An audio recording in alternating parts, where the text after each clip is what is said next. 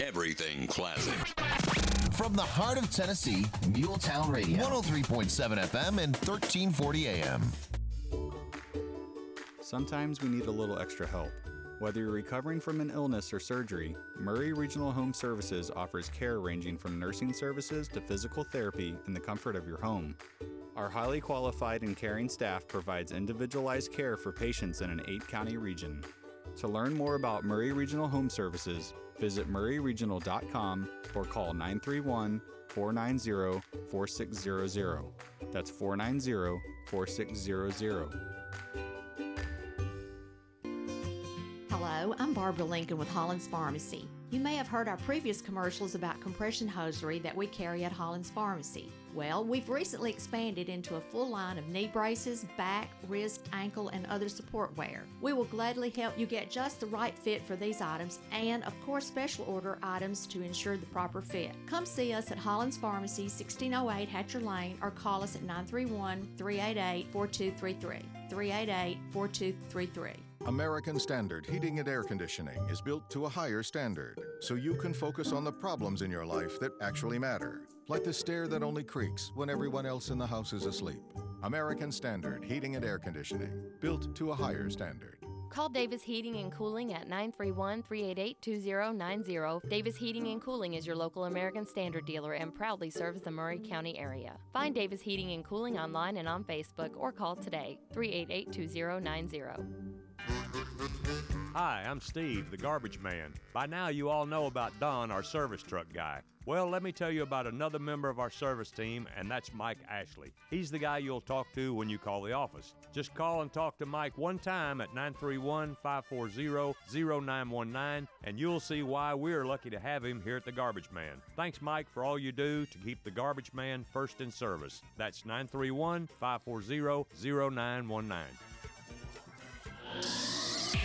For 60 years, people all over Middle Tennessee have returned to Parks Motor Sales again and again because they get the best vehicles and best service possible. Go to parksmotorsales.com for options new Buicks, pre owned cars, trucks, and SUVs, financing, certified technicians, parts, tires, and more. Then stop by 919 Nashville Highway, test drive a Buick, and see why the Buick Encore and Buick Enclave are among America's most reliable vehicles. Experience the new Buick at Parks Motor Sales.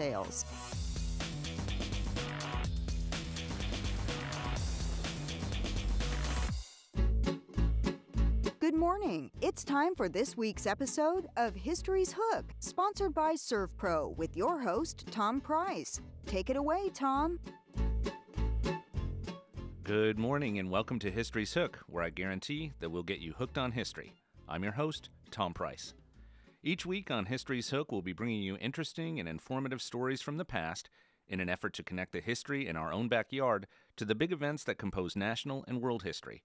We'll explore a new topic every week and bring in experts and eyewitnesses to the events and places we'll be talking about. This is not your high school history class. We're going to make history fun and compelling. We're going to get you hooked.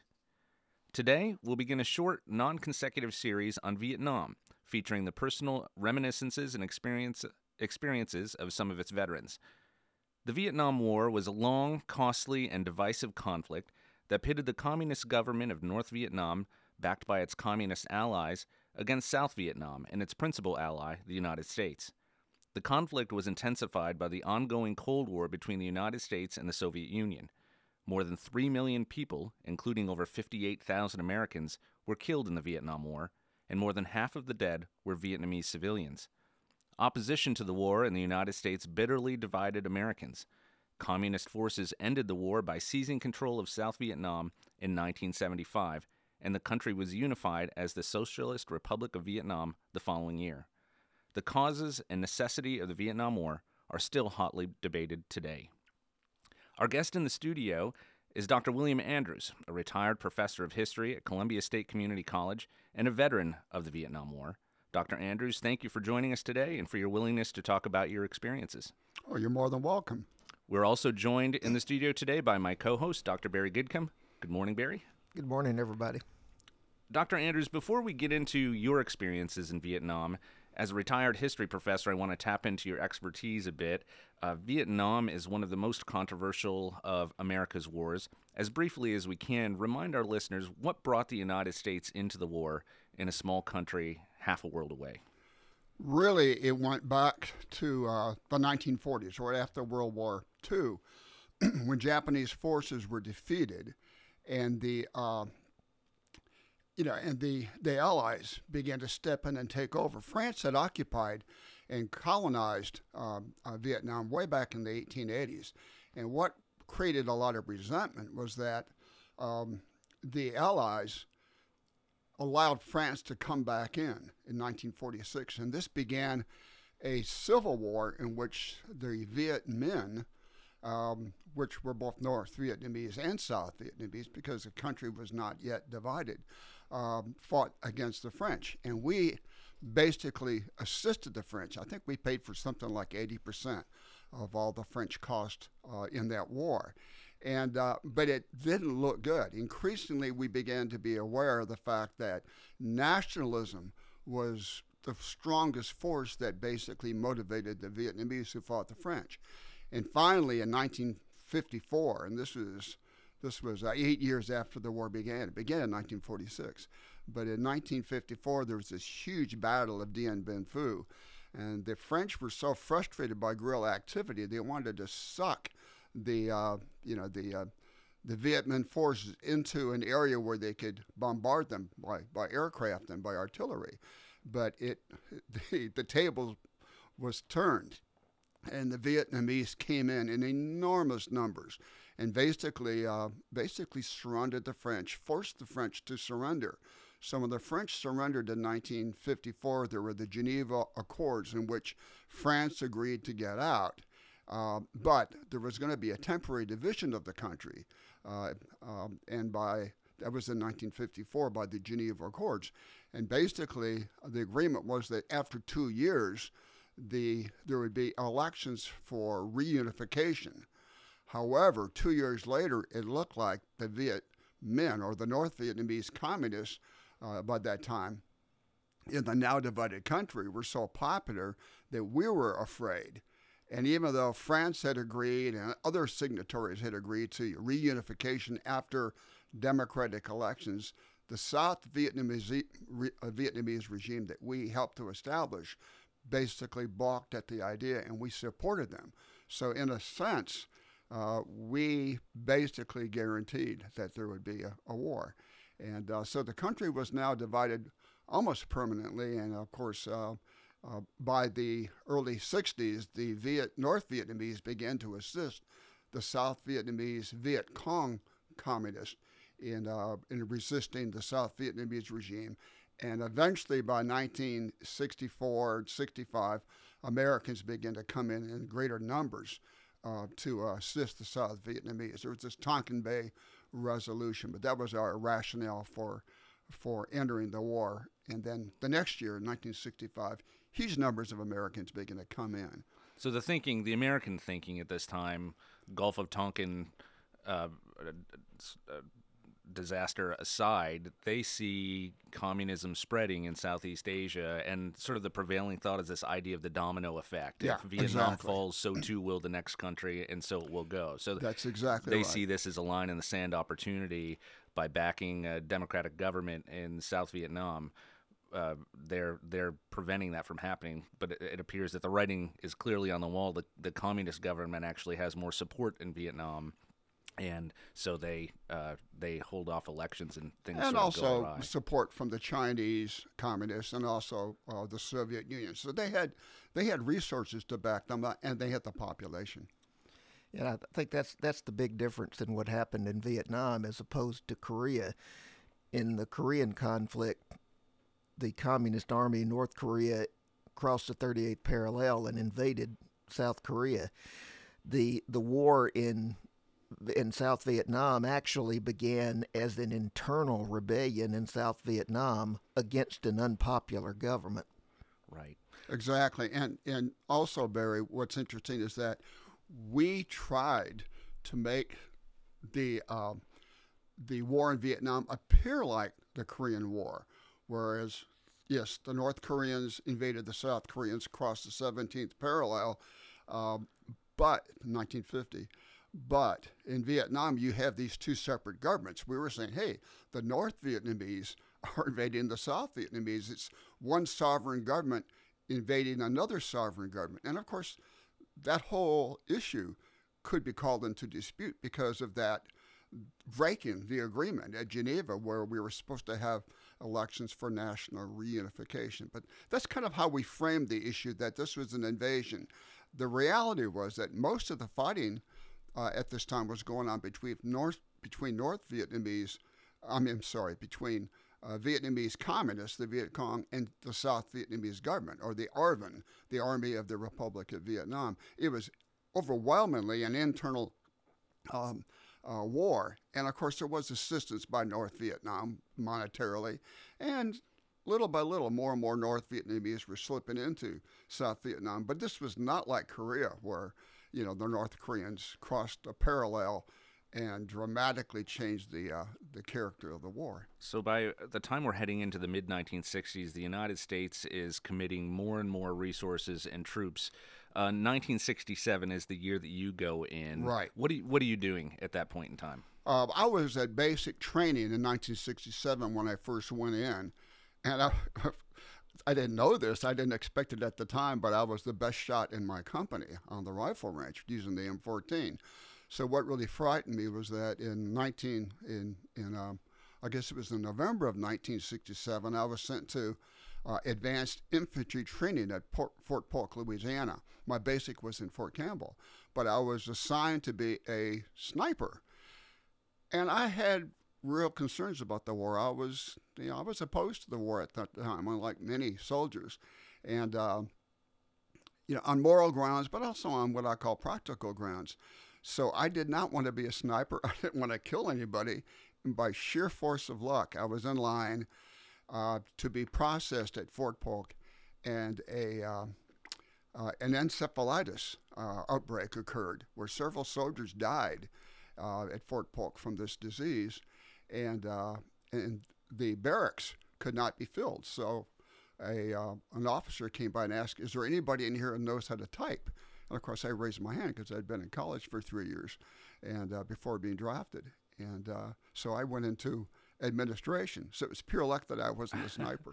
so prior to your induction into the army, you were a college student. Yeah, I was a college student for three years. I got drafted in my third year of school at St. Louis University, and I was in good standing. I was on the the dean's list, and I was making good grades, but I was getting bored with school.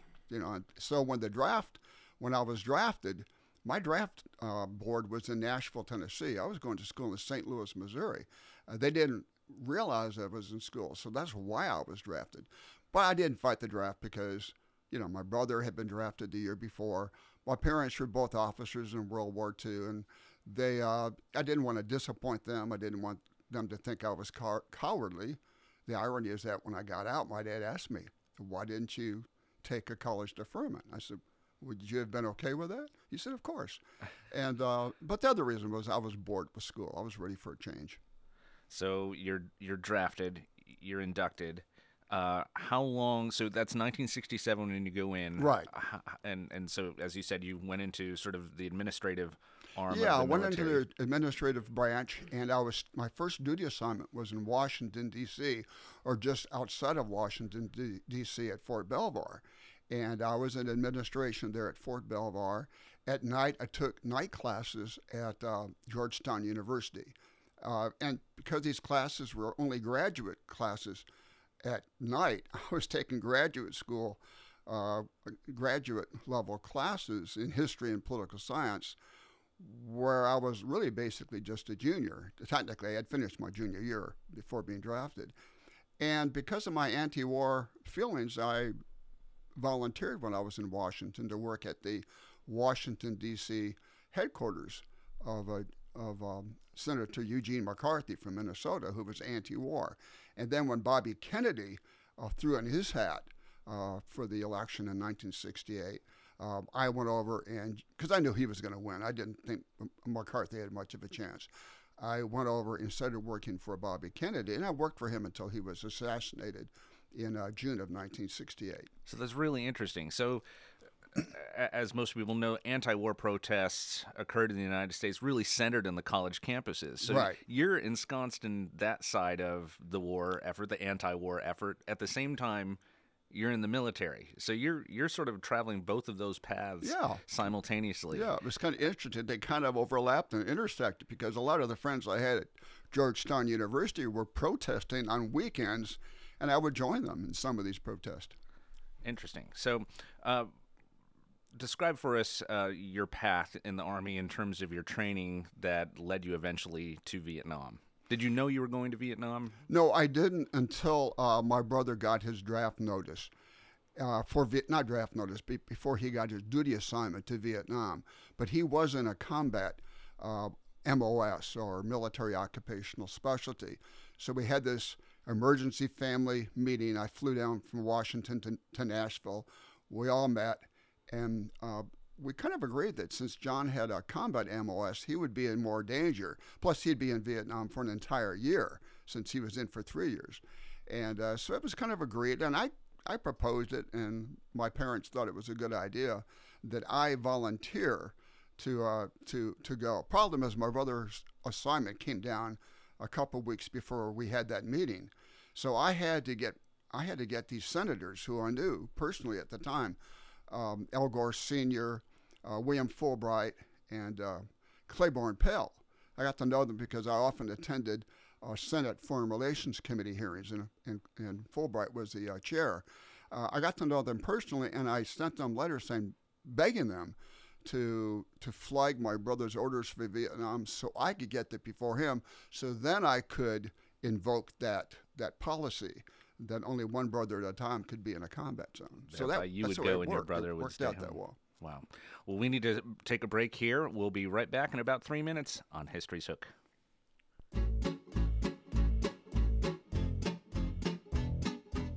Don't go away. History's Hook, sponsored by ServPro, will be right back right after this brief commercial break.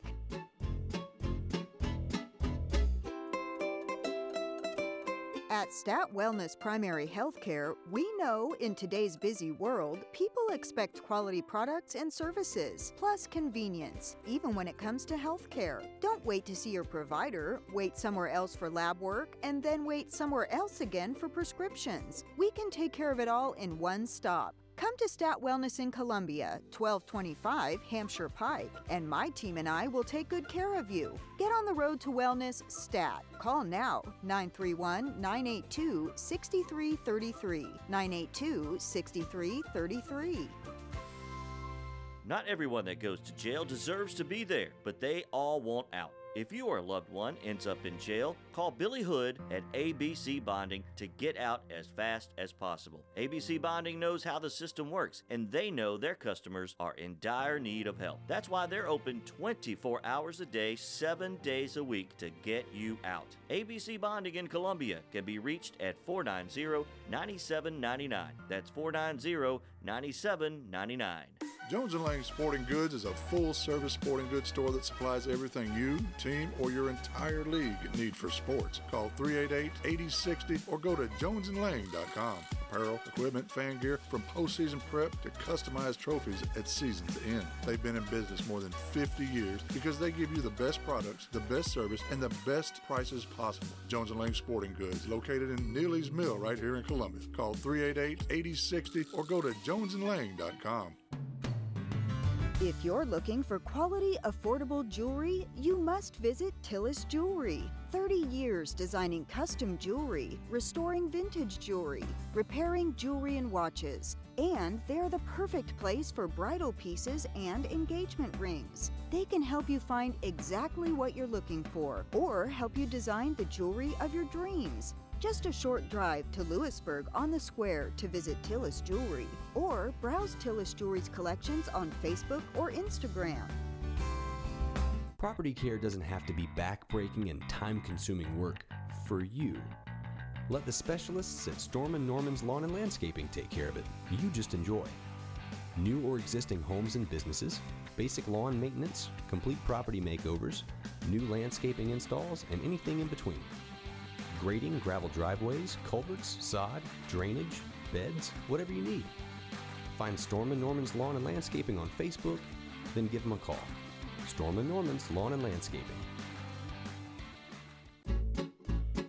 History's Hook, sponsored by ServPro, with your host, Tom Price, is back. Take it away, Tom. Welcome back to History's Hook. Today we're talking about the Vietnam War. In our studio, we have our guest, Dr. William Andrews, who is a veteran of that war. Dr. Andrews, according to the New York Times, by the time you entered the Army in 1967, there were already some 490,000 American troops in South Vietnam. Uh, what year did you arrive in country? I arrived on uh, January the 1st, 1969. And what was unusual, I had been, I was transferred from Fort Belvoir to Fort Dix just for the just for the process of, of leaving for Vietnam. So it was snowing at Fort Dix. I flew to Alaska, to Anchorage, where we refueled. And then our plane uh, landed for a short time in Tokyo, Japan, where it was really cold. And then my next stop on the same plane was Vietnam, uh, January the 1st. And I just remember the door opening up and a blast of hot air hitting me after, you know, the ice cold of New Jersey and Anchorage, Alaska, and Tokyo. But yeah, I, I landed um, on January the 1st, 1969 uh, a New Year's Day to be remembered for sure. So by 1969, when you arrived in country, uh, military might peaked in Vietnam that year. 549,000 soldiers yes. uh, would would uh, be in country. As you flew into Vietnam for the first time, did you get a sense of the scale of the military presence of the United States? Oh yes, there were several planes that were unloading troops uh, along with ours. And I remember looking at the tarmac, and there was a plane that was on fire, probably from the previous day, but it was still burning. And I just thought, ooh, this is real. Uh, this is a, this is not fantasy. This was a, a, plane that had been hit by a rocket by the uh, Viet Cong, probably the day before. But uh, yeah, 500,000. We were peaking at that time. And uh, within 20 days of my arrival, President uh, Nixon was sworn in on January the 20th. And shortly after that, he declared what was called the policy of Vietnamization. That had a huge effect on us who were soldiers because we realized that in 1964, um, the reason why we used the Tonkin Gulf incident as a rationale for entering was we needed to get American troops there because the South Vietnamese were losing. And here was Nixon declaring in order to I think uh, be popular back home domestically, you know, to wind down the war, he was saying we're going to turn more and more of the responsibility of fighting over to the Vietnamese so American troops can start withdrawing. Now, it would take a long time. The war wasn't going to be over until 1975, and we weren't going to be pulling out massively until 1973.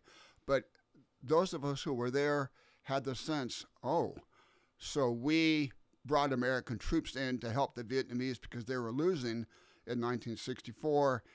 And what makes us think that they're going to win if we pull out? So a lot of us had this sense at the time, Tom, that that um, the war was going to be lost. Um, especially those of us who are pessimistic and who are opposed to the war in the first place. And as John Kerry said, and when he was protesting protesting against the war after he got back from Vietnam, John Kerry said, you know, nobody wanted to be the last soldier to die in a in a lost cause, you know, sure. in Vietnam. And Vietnam was a different kind of war altogether, uh, I think you were assigned to the 165th Combat Aviation Group, which was part of the 1st Aviation Brigade. Right. Uh, according to Veterans website, the 165th Combat Aviation Group was activated on February 17, 1969 at Long Binh, so it was a relatively new unit by the time you were arriving there. Right. Uh, to assume the air traffic control mission over the entire length and breadth of South Vietnam. It included all flight following, ground controlled radar approach facilities, Army airfield and tower operations, and special operations as well. According to a three month operational report that I was able to get a copy of, with compiled statistics from May through July of 1969, your unit managed 2.5 million recorded operations at 36 air controlled airfields.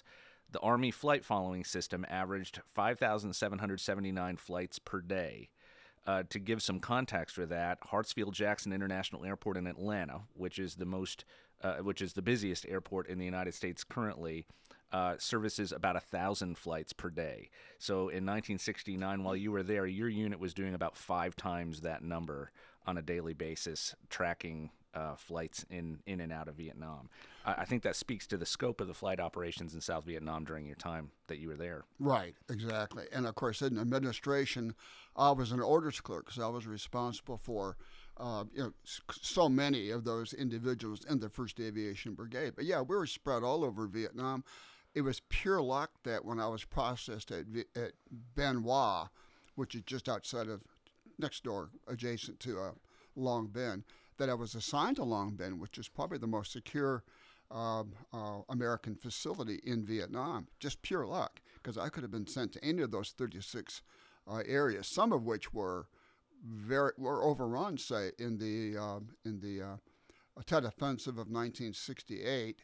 And we were hit hard in the Tet Offensive of 1969 at Long Binh. So I was it was pure luck that I was at Long Binh. I was going to say, d- despite the fact that you, you thought you were in a safe zone, yeah, oh, in, oh yeah. In truth, you, you were not. So just to give us a little bit of geography, Long Binh is about 40 kilometers east of Saigon. Uh, north, north, probably northeast. I'm Northeast, guessing. okay. I was I was thinking in terms of miles, maybe 30 miles. But you're Okay. right. Yeah, about that many kilometers. Uh, real close. And I I went to Saigon a couple times because our unit, the 165th, had uh, responsibility for an orphanage in Saigon, and the orphanage was run by French and Vietnamese nuns, and these these kids were interestingly, they were often the products of American fathers and Vietnamese mothers. And of course, the fam- Vietnamese mothers would see this as a stigma against the family. So a lot of these kids were just turned over to these uh, to these Catholic nuns. Uh, most of whom were uh, were Vietnamese, but quite a few were, were French too. And so your unit took We that took on care sort of of as them, a and we. I went into Viet, uh, into Saigon several times, and one of the things I noticed when I was in Saigon is that uh, you know you had to be careful because uh, Viet, the Viet Cong were very active uh, in uh, in Saigon. But one of the things I've noticed that there were quite a few Westerners on the streets doing drugs and just hanging around, and I kept thinking these look like Americans. And in fact, in retrospect, I'm, I I believe most of them were. A lot of them were deserted. So when the war was over and we talked about um, MIAs, missing in action, I, I'm still personally convinced that not, not a small number of them were actually these just deserters, American deserters who just found themselves in, uh, in Saigon. You were in country during the 1969 Tet Offensive, as you said. Describe for our listeners what was Tet and what was your experience? Well, it was a, a national holiday for all the Vietnamese, and it was huge. Now, 1968 was a big one. The Tet Offensive of 68 was a big one, and that's when, you know, that's when President Johnson made his declaration in, in its aftermath that he would not seek re-election in 1968. It was that demoralizing to him, and it was a shock.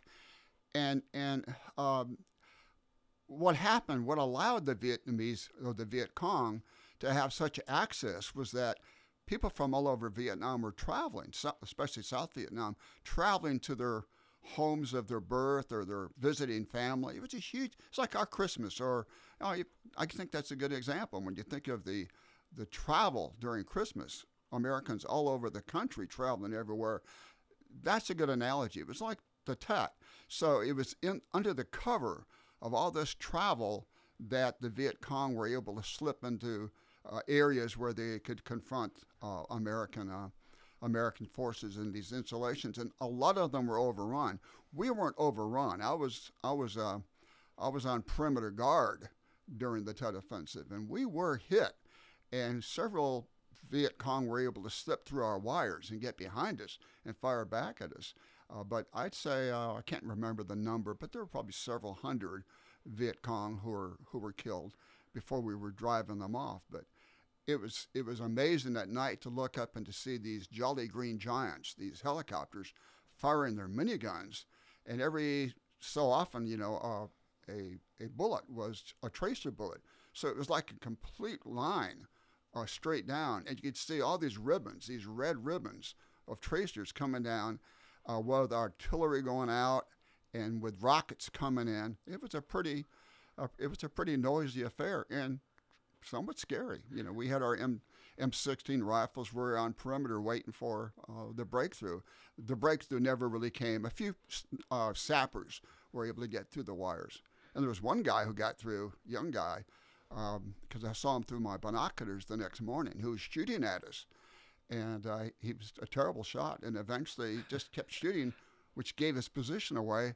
And a huge Abrams tank just rolled up and just, you know, burned him with a flamethrower. I just thought, if he could have just kept quiet and slipped back, you know, through the concertina wire at night, he would have saved his life. But he looked like a real young guy, real skinny little kid, uh, with a with an M with an AK-47 that seemed bigger than he was.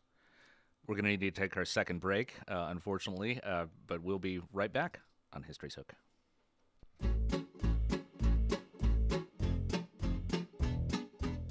Don't go away. History's Hook, sponsored by ServPro, will be right back right after this brief commercial break.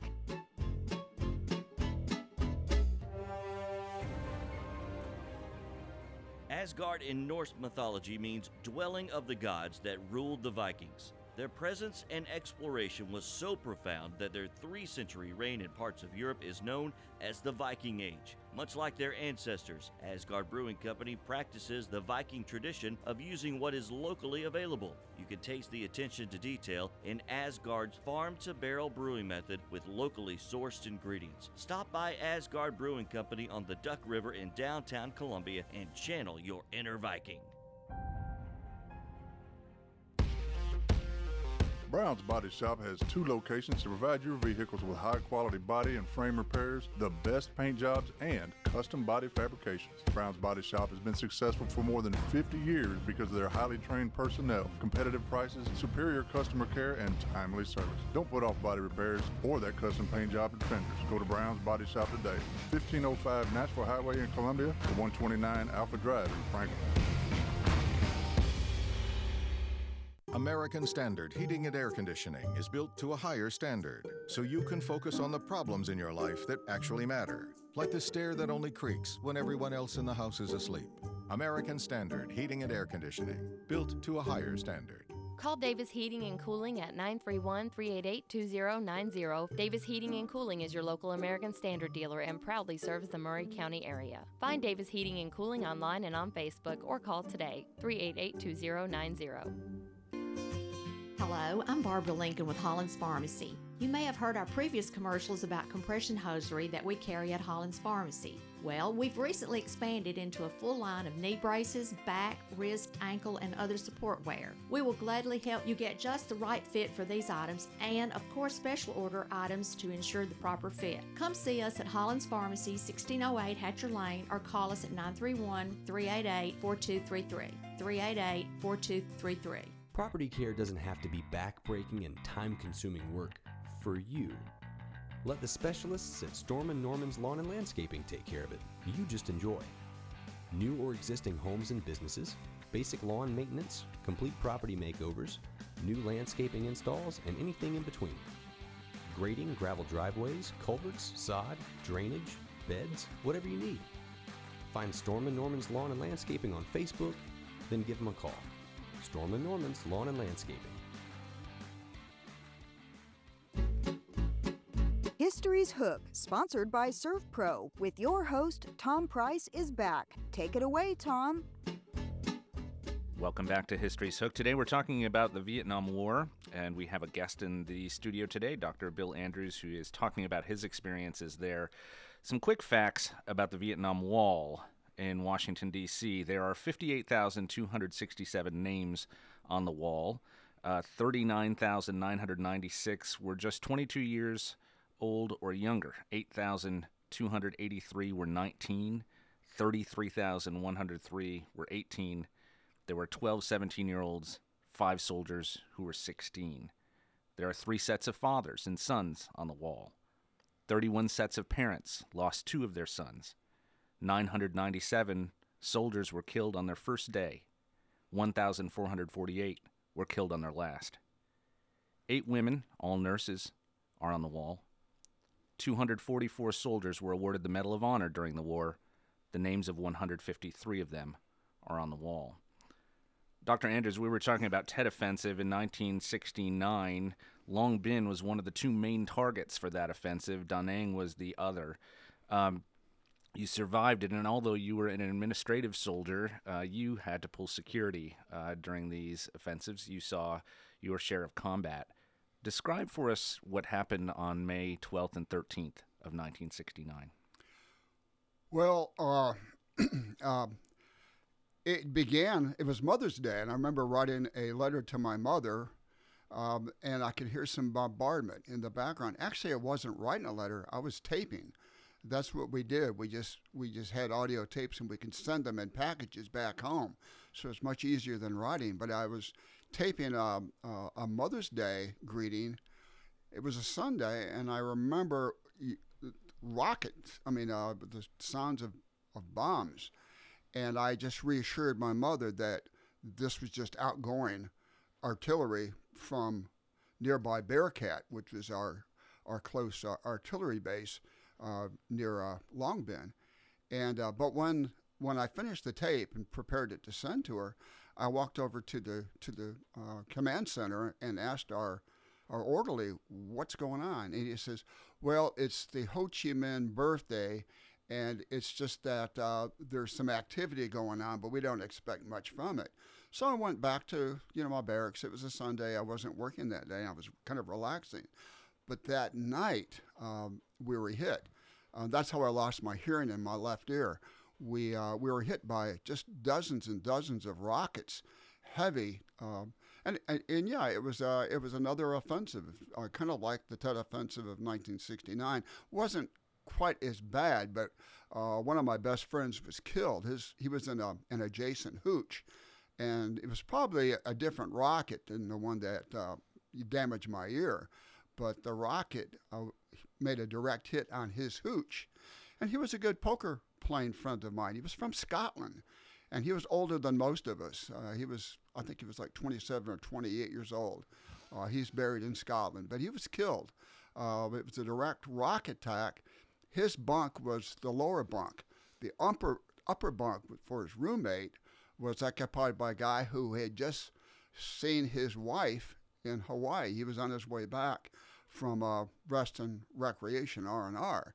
So if he had arrived a day later, he would have been killed, like John. But uh, but I remember John. Uh, I remember we ran into his barracks, uh, his hooch, to to pull him out and uh, we were all on bare feet. The Rockets came in in such a, a fashion. We just grabbed our our uh, our weapons and we ran into a, a, bunker as the Rockets were coming in. This was in the night, in the middle of the night. Yeah, the middle of the night, around midnight, I'm guessing. And uh, but I remember Sergeant rushing. I got kind of I got kind of claustrophobic in that bunker because we were all in there. We were sweating.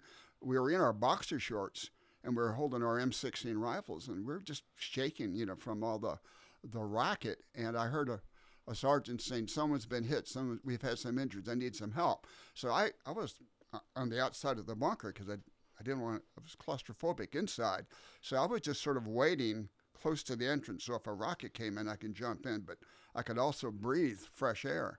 And uh, I followed him over to the hooch where John was, and uh, I remember vividly uh, looking at uh, the medics were trying to work on him to revive him. And uh, he had a little refrigerator next to his bed. It was a little minor refrigerator, and uh, it was just blown to smithereens, uh, the shrapnel from the rocket. But above that was a picture of the Sacred Heart of Jesus. And I was always impressed by that because, you know, it's almost like the heart was perforated again, but this time it was perforated by, you know, by rocket uh, shrapnel. But uh, he died on the way to the hospital. We got him into an ambulance, and my Mormon friend drove him to the hospital, came back about an hour later, and told us all that he had died on the way to the hospital. So it was real tragic. We had a memorial service for him a couple days later, and uh, I was in touch with his sister when he was buried back in Scotland. But that was probably the closest friend. I, I had other friends who were killed in Vietnam, but most of them were friends I knew in school uh, who had gone to Vietnam later. But this was the first time I actually knew somebody who was a close poker playing friend of mine who always liked the photographs that I posted. I put photographs next to my bunk just family members, and he would always come by. And uh, I can remember a girl that I had been dating. I had her picture up there, and he would always walk into our hooch when we were, he was playing uh, poker, and he, for good luck, he'd just sort of put his hand on her picture, you know. Uh, and he, he won often. He was he was a very good poker player. I wasn't. His name is John Love. John Love. He John, was from uh, Sergeant Scotland. John Love. and he he was trying to uh, speed up the citizen uh, citizenization process to become an American. I'm by, assuming that. I, I, I, you know, I think that's just like a lot of, uh, unfortunately, a lot of Hispanics today who you see in the U.S. Army who are now being sent back to Mexico because they were illegals when they came. Uh, I think uh, the process was was that exactly, Tom. I think he was trying to speed up the process of citizenship. He was actually living in uh, Hollywood, California, uh, when he was uh, when he entered military service and when he was uh, uh, when he left for Vietnam. But uh, yeah, I think that was it. And he wanted to be American citizen. He was very, of course, I loved his accent. He had this the Scottish brogue, and it was just it stood out uh, when we were playing poker. You know, a lot of people you know, kind of made fun of it. I loved it. You know, it kind of different from the Irish brogue that I was familiar with, but it was still he was a fun, you know, fun person. You know, kidded around a lot, had a great sense of humor, had great wit, uh, and he was older than the rest of us. He was about 27 or 28, if I can remember. How long were you in Vietnam? I was in Vietnam for six months. I should have been there for nine months, but as soon as I got to Vietnam, uh, I heard through the grapevine that there was a way to get out of military service three months early if you could be accepted to our university. So I don't think I was in Vietnam more than about you know a month before I wrote to Father McGannon, who is the dean of students at St. Louis University. It's a Jesuit institution.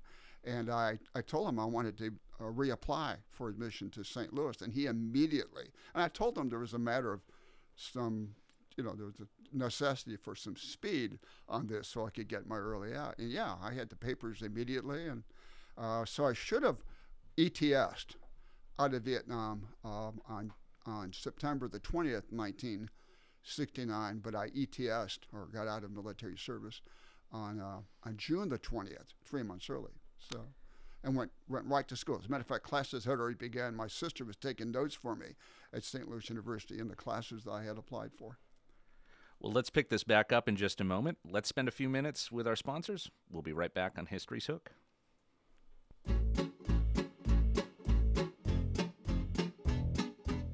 Don't go away. History's Hook, sponsored by ServPro, will be right back right after this brief commercial break. Hi, I'm Steve, the garbage man. Have you been hauling your own garbage to the convenience center? Are you tired of doing it? Does your work schedule keep you from hauling it off regularly? Is your teenage son not taking it off like he promised when he got his driver's license? Do you have something better to do on Saturday? If any of these questions strike home to you, call the garbage man at 931 540 0919 and your problem will be solved.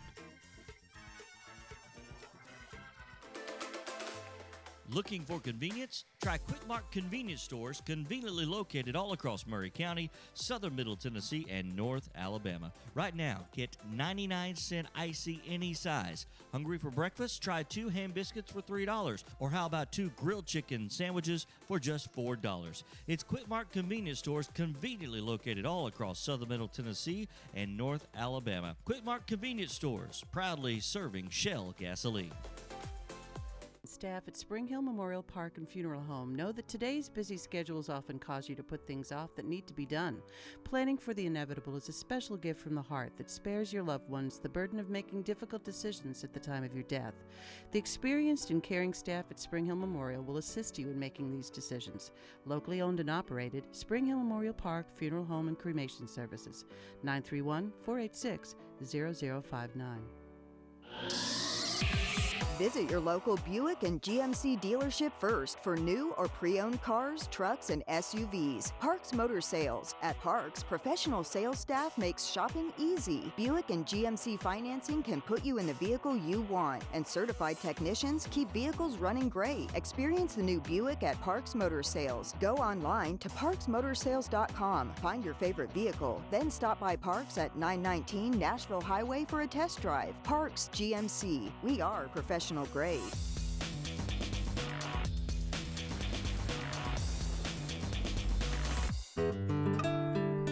Hear this commercial and spend absolutely any time outside, you need Columbia Farm Supply. Animal supplies, decor, hand tools, clothing, hardware, and more. For whatever you need on the farm, in your garden, on your front porch, your backyard, your property line, if you need it outside, check Columbia Farm Supply first. See all their products at morethan.a.farmstore.com, then you'll be ready to head out to 170 Bear Creek Pike to give them a visit. Columbia Farm Supply. History's Hook, sponsored by ServPro, with your host, Tom Price, is back. Take it away, Tom. Welcome back to History's Hook. Today we're discussing the Vietnam War. Uh, Dr. Andrews, uh, after the rocket attack on May 12th and 13th, uh, you had some damage to your ear, you said, uh, and deafening ringing uh, in your ear. Uh, and I thought it was interesting in some of the writing that you mentioned you were going to get it looked at. Uh, but when you arrived, you saw desperately wounded soldiers there, and you were too embarrassed to get it checked out. Uh, explain explain that. Well, the very next day after the the ringing was just really loud in my left ear, and I just uh, I left work early and went to a medevac hospital, and I was waiting in line at this medevac hospital to be seen by a doctor, and I, I just thought maybe there's something they could do about it because it was ringing really loud, and uh, I mean it's still ringing. It's been ringing for 50 years now, so I'm kind of used to it now. But as I was waiting in line, uh, I think there were two helicopters that just landed, and they were bringing in these guys on stretchers who were festooned to you know, IVs and uh, you know, and plasma, and I just thought, my gosh, this is embarrassing. You know, the fact that I have this little, this little ear problem, and these guys are just fighting for their lives. So I just basically went up to the uh, to the orderly at the medevac hospital and said, uh, never mind, and I just basically walked. It was within walking distance. Uh, so, uh, so that's, you know, and on the day that I was about to leave Vietnam, uh, on the Ju- 20th of, of June, a doctor was processing this to go back to the States. And he asked me just, I guess it was a perfunctory question. He asked me if I had any claim to make against the U.S. government. And I said, yeah, I've got a, I got a hear, uh, you know, an ear problem where I can't hear uh, my left ear. And he said, well, you need to get into a different line because it might take two or three more days to process you if you're making a claim against the government. And I basically said, never mind. And uh, and and I, I just wanted to get home. Plus, my sister was taking notes for me at the in the college class that I was taking, uh, and uh, so I just got on that that TWA airline and you know saw the American stewardess you know in a mini skirt and blonde hair. I just thought, oh, I'm going back to our real world. You know, I'm away from Vietnam. Uh, interestingly, a few years ago, I was playing poker with uh, some friends of mine, and one is a guy who processes uh, work for the, the VA, and he basically said, "You never give up your right to claim uh, damage to, uh, you know, uh, from a combat zone. You never give that up." So he basically helped process me, where I, I do get a little a little like a stipend every month from the Veterans Administration for that. But I I waited, I guess it was 40 years before I realized I could do that. not a lot, you know, not a lot, but it helps with with pension and with uh, you know Social Security. Bill, we uh, we hear a lot about in Vietnam. We hear the uh, stories about the the infamous body count, and you had a an experience along those lines in Vietnam that you've shared with me before. I, I think I know uh, what you're talking about, Barry. Uh, yeah, it was uh, during the Tet Offensive when uh, uh, there were there were it was morning. I mean, most of the fighting had been uh, had occurred during the night, where the the you know, giant green giants, the helicopters, assault helicopters firing on the attacking Viet Cong and and you know soldiers from our bunkers. We were in bunkers firing out at the attacking Vietnamese and uh, trying to get to the concertina wire, and uh, we were firing claymores to slow them down. But the next morning was the uh, body count, the proverbial body count, and um, you know I I walked and I saw all these these guys, and they looked very very young. I'd say that you know most of them looked like they hadn't even begun to shave yet and uh, but it was kind of it was a little dis- I was a little nauseous when I saw this, and I remember I was kind of leaning over.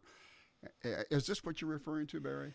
Uh, officer came by and Yes. asked me to take his photograph in, in front of the bodies, and I, you know, I, I just said no, you know, and uh, and I think the orderly who was with him realized that I had been there and it was a rough night, and basically said to the officer, "Never mind, he's had a rough night. You know, uh, somebody else can do it." Somebody else did. They took a picture of him uh, next to all these bodies, but it was kind of like it, it kind of reminded me of, of trophy hunting in some ways, and it, it kind of turned me off. But uh, but if that's what you're referring to, Yes. or just remember being nauseous at the site. But there was that policy of body count, and so many civilians were killed, and it was it was not you know unknown. Uh, it was re- re- you know I think it was recognized pretty broadly that oftentimes uh, our officers would inflate the number of casualties of bodies, knowingly including civilians, to make it look like we're winning the war. Uh, I, I think that was part of the uh, I think that was part of the game, and uh, and that was demoralizing too because we all knew we were w- losing the war by that time. After the Tet Offensive of '68, we knew we were losing. Now we were having soldiers withdrawn every month. More and more soldiers were going back to the states, so we were we uh, that 540,000, I think it was, the number at the peak. That was diminishing now month by month while I was there. But, you know, we knew that, boy, the Viet Cong are growing in popularity. It was nationalism. We were like the French. We were tall, blue eyed for the most part. You know, we looked like Frenchmen. We spoke a strange language. Uh, I think a lot of it was nationalism. And, uh, and uh, I, I think most of us who who were reading. I had just been reading several books on Vietnam. I had read Bernard Fall's book on the divided Vietnam, and uh, oh, there was another book he wrote that I re- uh, that I read at, while I was in Vietnam.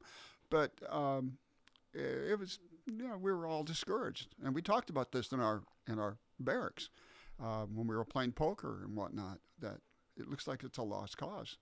Dr. Andrews, you've been working for some years now on an autobiography which you call The Arrowhead Fields, currently unpublished.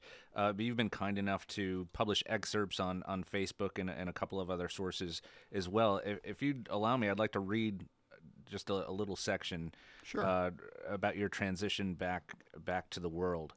You write, The plane for home was a commercial TWA, and as I boarded, my mouth fell open in a trance like veneration when I observed the young and exquisitely attractive American stewardess at the door welcoming us aboard. She had long blonde hair with large rimmed sunglasses pulled over her head, and she wore a bright colored mini dress. Even though I made a conscious effort not to stare, I could not take my eyes off her. I thought her the most beautiful creature God had placed on the planet, a gatekeeper to a wonderful new world of beauty, possibility, hope, and safety. I felt somewhat silly in my excitement, like a child about to enter the big top tent for the first visit to, a, to the circus. I, I think that's a wonderful description, and all of your writing is, I, I find it just absolutely incredible.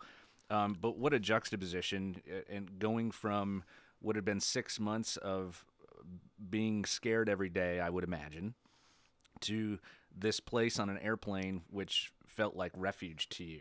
Uh, especially the words that you use beauty, possibility, hope, and safety. What came next for you when you left the Army? Well, I knew that that I would be back at St. Louis University within the day. As a matter of fact, uh, my plane, after I ETSed out of Vietnam at, at uh, I guess it was Oakland Air Base in, uh, in in California, and fortunately there were not protesters. Oftentimes there were protesters protesting the war who would, you know, call us baby killers or whatever. There, there wasn't any of that. I had I experienced that in Washington D.C. when I was called an SOB one time and then realized on the street, and I realized, oh, it's because I'm in a uniform. But I didn't experience that. But I remember on the flight back, I just had this warm feeling like I've been at St. Louis University for three years and I loved it. I love my professors. I love the students, and I'd be back soon. So there's that, that sense of warmth.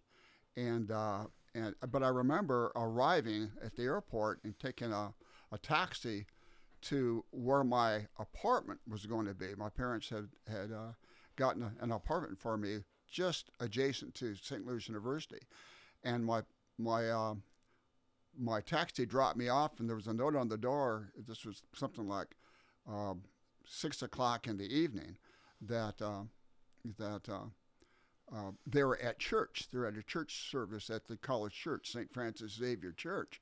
So I thought, oh, I left my bags with a security guard, and I walked to the church, and I walked in, and it was dark, and there was a storm going on, so there was lightning all around. But I remember walking in, and uh, and I could see my parents in the front row, and uh, I forget exactly what it was, but I could see light coming, lightning coming through the windows, the stained glass windows. But I got to the front row, and I forget what it was now, but almost immediately as I sat down, the choir broke into Hallelujah. and that's kind of how I felt. Like, wow. But it was. It was so good to get back. And I was I had taken these courses at Georgetown University, so I was only a couple, I think nine hours away from my bachelor's degree. So I finished my bachelor's degree that summer of 1969 and began my uh, graduate program in history. Uh, I love political science. My bachelor's degree was in political science, but I think uh, just two years out of the, uh, you know, out of school, made me realize how much I loved history, and I was reading history all the time. So I started a graduate program, and I did it within a year. I got my master's degree in a year, and uh, then I started thinking about the doctorate. We're we're almost out of time. Um, but I wanted to end with one one last question. In an article you wrote for the Daily Herald, you called war a malignancy in the DNA of our species. Fifty years has passed since Vietnam. How do you feel about it today?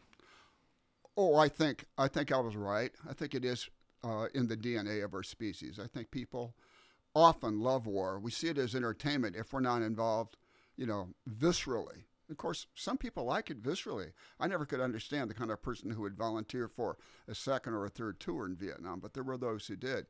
I never could understand that mentality, but I do know there are people who look at war like a football game and it's entertainment for them uh, because they have no real they have nothing invested in that war. And uh, but I think it is um, a a part of the species, this love of war. And of course, what motivates people too is, you know, acquiring territory and uh, you know patriotism and uh, you know uh, I, I think it's it's a curse, and uh, it's kind of like prejudice. I have have the same feeling that prejudice is also embedded in the DNA of our species. I see it everywhere. I mean, I've traveled over five continents, and I see prejudice everywhere. One group just, you know, looks down on another, I guess, to make themselves feel better about themselves. So uh, I see, I see the love of war, and I see prejudice as uh, stamped in our DNA, and, and something that I, I wish someday we could overcome. Dr. Andrews, thank you for sharing your important story with us. Uh, we appreciate it so much. Thank you for your service to our country. Thank you, Tom, and thank you, Barry it was it was fun for me too. We thank our sponsor, ServPro of Maury and Giles County, as always. Barry Gidcombe, thank you for your time. We'll be back next week with another edition of History's Hook.